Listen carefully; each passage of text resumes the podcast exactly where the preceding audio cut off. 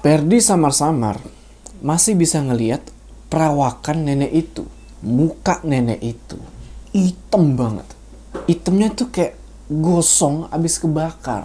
Setelah berhasil jalan ngelewatin nenek itu, ada sekitar beberapa meter, nenek itu teriak.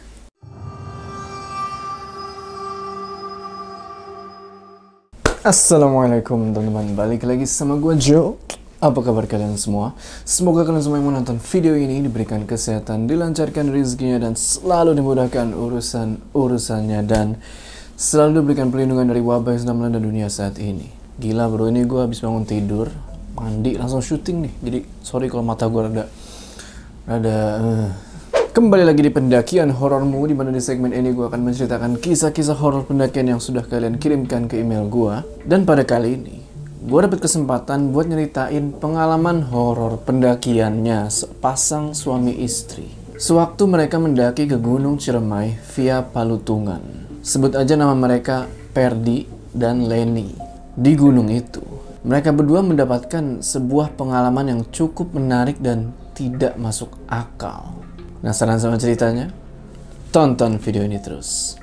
Sebelum kita masuk ke cerita, jangan lupa kalian like video ini dan bagi yang belum subscribe, ayo subscribe sekarang ke channel ini supaya kalian gak ketinggalan cerita-cerita horor selanjutnya. Udah siap ya? Mode horor aktif. Tanggal 31 Oktober 2019. Waktu itu, istrinya Perdi yang sebut aja namanya itu Leni, tiba-tiba ngajak buat mendaki ke Gunung Ciremai. Mereka berdua ini emang sama-sama pecinta alam. Oke lah, Perdi pun menyetujui ajakan istrinya itu. Singkat cerita, di hari H pendakian, mereka pun nyiapin segala peralatan pendakian, belanja logistik, dan keperluan-keperluan lainnya buat mendaki ke gunung itu. Setelah semua udah siap, berangkatlah mereka ke base camp Palutungan. Sesampainya di base camp Palutungan, mereka pun ngurus pendaftaran simaksi dan segala macamnya. Setelah semua udah siap, dimulailah pendakian. Awal pendakian, mendadak perasaan Perdi ini nggak enak. Mereka pun jalan dari base camp menuju ke pos 1 Cigowong yang kurang lebih makan waktu sekitar 2 jam. Waktu itu, jalur pendakian emang lagi agak sepi, gak banyak yang mendaki. Sesampainya di pos 1, tiba-tiba istrinya Perdi, yaitu si Leni, bilang, Per, kok suasana jadi gak enak gini ya? Perdi bilang, ah mungkin perasaan kamu aja. Oke lah, mungkin bener. Itu cuman perasaannya Leni aja. Mereka terus jalan ngelewatin pos 1 menuju ke pos 2 Kuta. Nah, di perjalanan menuju ke pos 2 ini, mereka berdua ngeliat ada seorang pendaki, laki-laki. Tapi, ada yang aneh sama pendaki itu. Itu pendaki cuma sendirian. Dia bengong aja sambil nunduk gini. Pas udah deket sama pendaki itu, Perdi nanya, Bang, mau naik apa mau turun? Dengan muka pucet dan tatapan yang tajam, pendaki itu ngeliat ke arah Perdi. Lalu dia bilang, mau naik bang. Suaranya tuh pelan banget dan kayak orang yang lagi kedinginan. Perdi pun agak basa-basi sedikit lah sama pendaki itu. Sampai akhirnya Perdi bilang, Bang, daripada sendirian, mending kita bareng aja yuk. Nanti kita camp di pos 4 aja. Pendaki itu nggak ngejawab. Dia cuma nunduk lagi gini. Pada akhirnya, Pendaki misterius itu pun ikut sama mereka berdua. Leni agak keheranan ngelihat pendaki itu. Dia terus ngebisikin Perdi. Bang, kok jadi merinding begini ya? Shh, jangan ngomong sembarangan. Ini di gunung. Mendingan baca-baca aja. Biar kita selamat sampai tujuan. Singkat cerita, mereka bertiga sampai di pos 4 sekitar jam 5 sore. Dan Perdi nanya ke pendaki itu. Bang, kalau boleh tahu, abang asli mana? Kok sendirian? Saya ditinggal teman-teman saya, bang. Mereka sudah ninggalin saya. Pikir Perdi, oh mungkin teman-temannya ini pendaki udah duluan pergi ke puncak. Gak pakai lama, pendaki itu pun ngeluarin barang-barang, tenda, dan segala macam dari dalam tasnya. Begitupun Perdi dan Lenny. Mereka juga ngeluarin semua perlengkapan yang mereka bawa. Setelah itu mereka bangun tenda dan masak-masak ringan. Sehabis makan dan segala macam, sekitar jam 9 malam, Perdi dan Lenny pun tidur. Mungkin karena kecapean, mereka tidur nyenyak banget. Nah, di tidur ini, Perdi mimpi. Mimpi ketemu sosok seperti ibunya. Padahal ibunya Perdi ini udah meninggal waktu Perdi itu umur 14 tahun. Waktu dia masih SMP. Dalam mimpi itu, ibunya Perdi bilang, Nak, kamu itu anak yang kuat, anak yang baik. Walaupun orang itu bukan manusia, sebetulnya manusialah yang paling sempurna. Kamu jangan takut dengan jin atau setan. Jaga istrimu baik-baik ya nak. Setelah mimpi itu, seketika Perdi bangun dan dia bertanya-tanya, sebenarnya apa maksud mimpi tadi? Gak lama kemudian, tiba-tiba, ternyata itu bunyi alarm yang menunjukkan kalau waktu itu sudah jam 8 pagi. Mereka berniat buat ninggalin tenda di situ supaya nggak terlalu berat naiknya. Selesai siap-siap, Perdi terus keluar tenda. Pas keluar, loh, mana pendaki yang kemarin? Orang itu udah nggak ada. Tapi Perdi berusaha buat positive thinking di situ.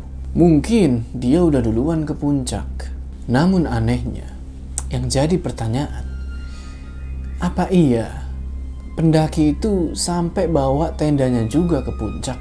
Tapi ya udahlah, mungkin dia emang strong dan pengen ngecamp di puncak, walaupun agak mustahil. Mereka berdua pun memulai pendakian ke puncak. Dari pos 4 ke pos 5, gak ada masalah. Tapi, sesampainya di pos 5, mereka lagi-lagi kaget. Lu mau tahu kenapa? Karena mereka ketemu lagi sama pendaki misterius itu. Pendaki itu masih sendirian, lagi senderan di pohon sambil nundukin kepala gini. Dan mukanya kelihatan lebih pucet dari sebelumnya. Perdi terus nyamperin pendaki itu dan nanya, Bang, kok tadi udah nggak ada? Abang berangkat jam berapa? Saya tadi berangkat jam 6. Perdi terus ngajak pendaki itu lagi buat barengan. Tapi pendaki itu nggak ngejawab dan dia lebih milih buat tinggal di situ. Ya udah, akhirnya Perdi dan Lenny pun jalan duluan ninggalin pendaki itu.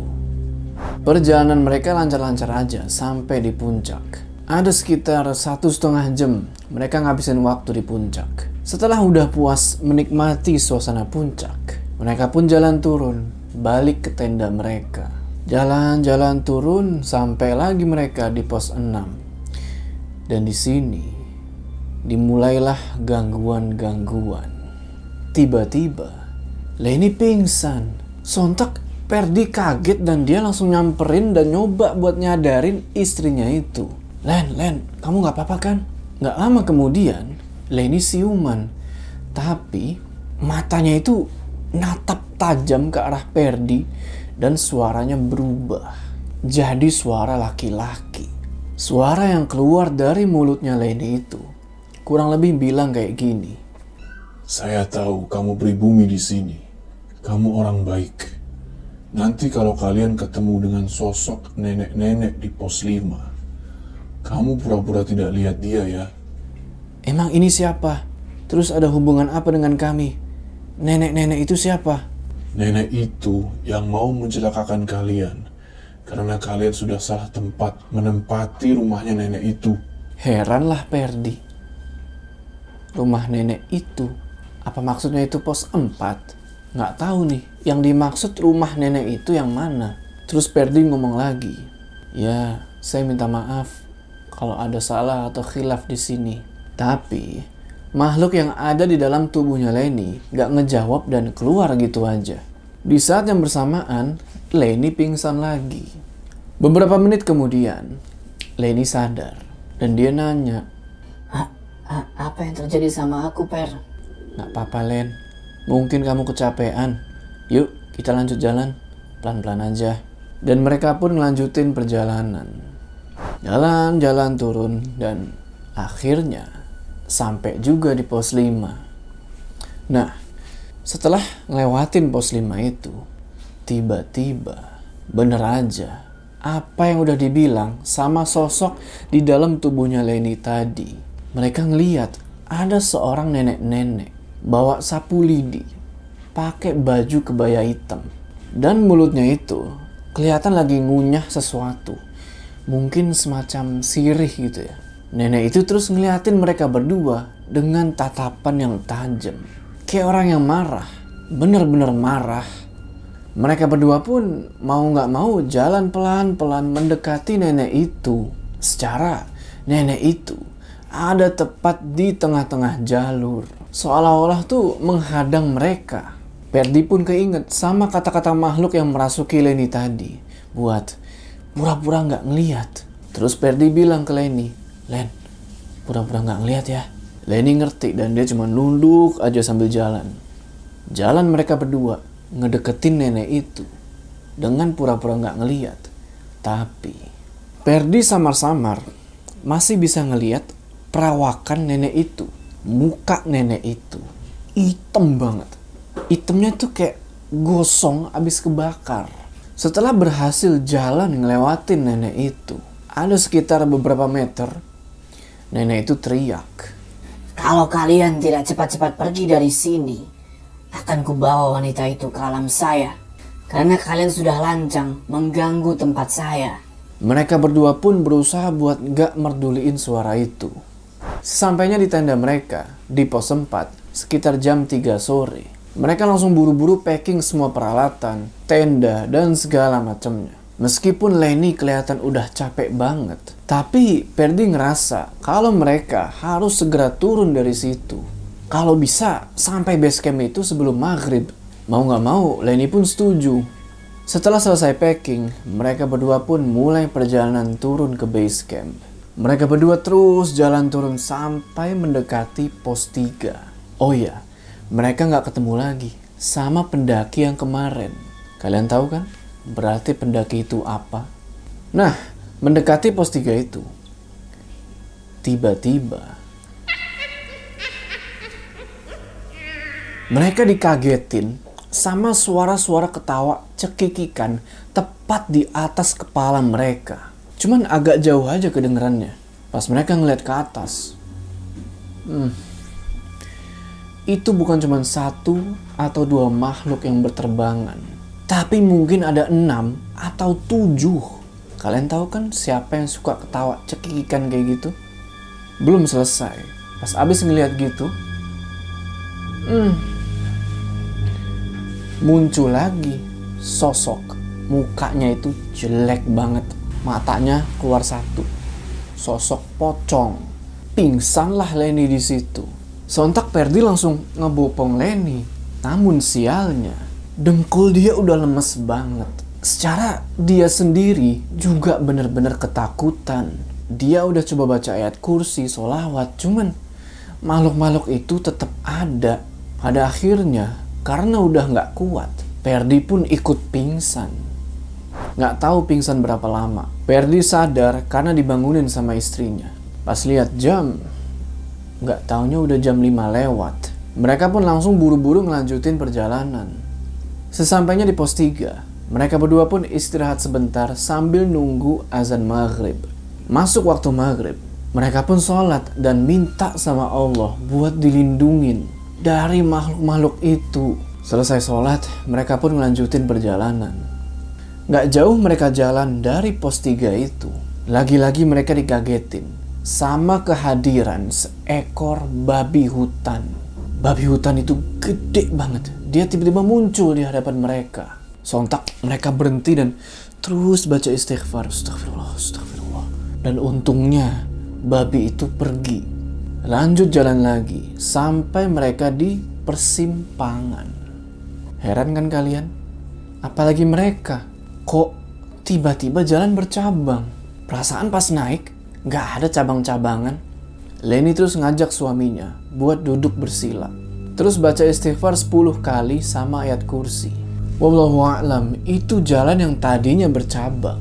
Sekarang udah normal lagi. Udah jadi satu jalur. Singkat cerita, mereka baru sampai base camp itu jam 11 malam. Gak tahu kenapa bisa lama banget. Mereka langsung istirahat di situ sambil makan sisa-sisa logistik yang mereka bawa. Setelah itu mereka bersih-bersih dan mutusin buat bermalam di base camp itu. Secara mereka udah kecapean dan ketakutan. Besok paginya, sekitar jam 6, mereka pun jalan pulang ke rumah. Sesampainya di rumah, Leni baru cerita kalau pas mereka mau jalan ke puncak dari pos 4 itu, ternyata dia ini lagi haid. Dan mungkin si Leni ini lagi haid gitu, sempet buang air kecil sembarangan. Kagetlah Perdi denger itu. Sempet kesel kan, tapi ya udahlah. Yang penting sampai rumah dengan selamat. Namun, Perdi ngerasa masih ada yang mengganjal. Dia ngerasa kalau makhluk-makhluk penunggu Ciremai itu masih ngikutin karena nggak seneng rumahnya dikotorin. Akhirnya Perdi inisiatif buat ngebawa Leni ke seorang ustadz. Nah setelah diperiksa segala macem, ternyata bener. Masih ada penunggu Ciremai yang belum terima. Tadinya Perdi mau balik lagi ke gunung itu buat minta maaf. Tapi dicegah sama ustadz tersebut. Beliau bilang minta maafnya di sini aja. Alhamdulillah, setelah dilakuin proses pembersihan dan juga Perdi sama Eleni minta maaf, semuanya udah normal lagi. Oke teman-teman, gimana tuh tadi ceritanya? Tulis pendapat kalian di kolom komentar ya. Apa yang bakal kalian lakuin kalau ketemu sama pendaki yang cukup misterius kayak tadi? Sebelum kita berpisah, jangan lupa kalian like video ini dan bagi yang belum subscribe, ayo subscribe sekarang ke channel ini supaya kalian gak ketinggalan cerita-cerita horor selanjutnya. Gua Jo, sampai ketemu di cerita selanjutnya. Psh.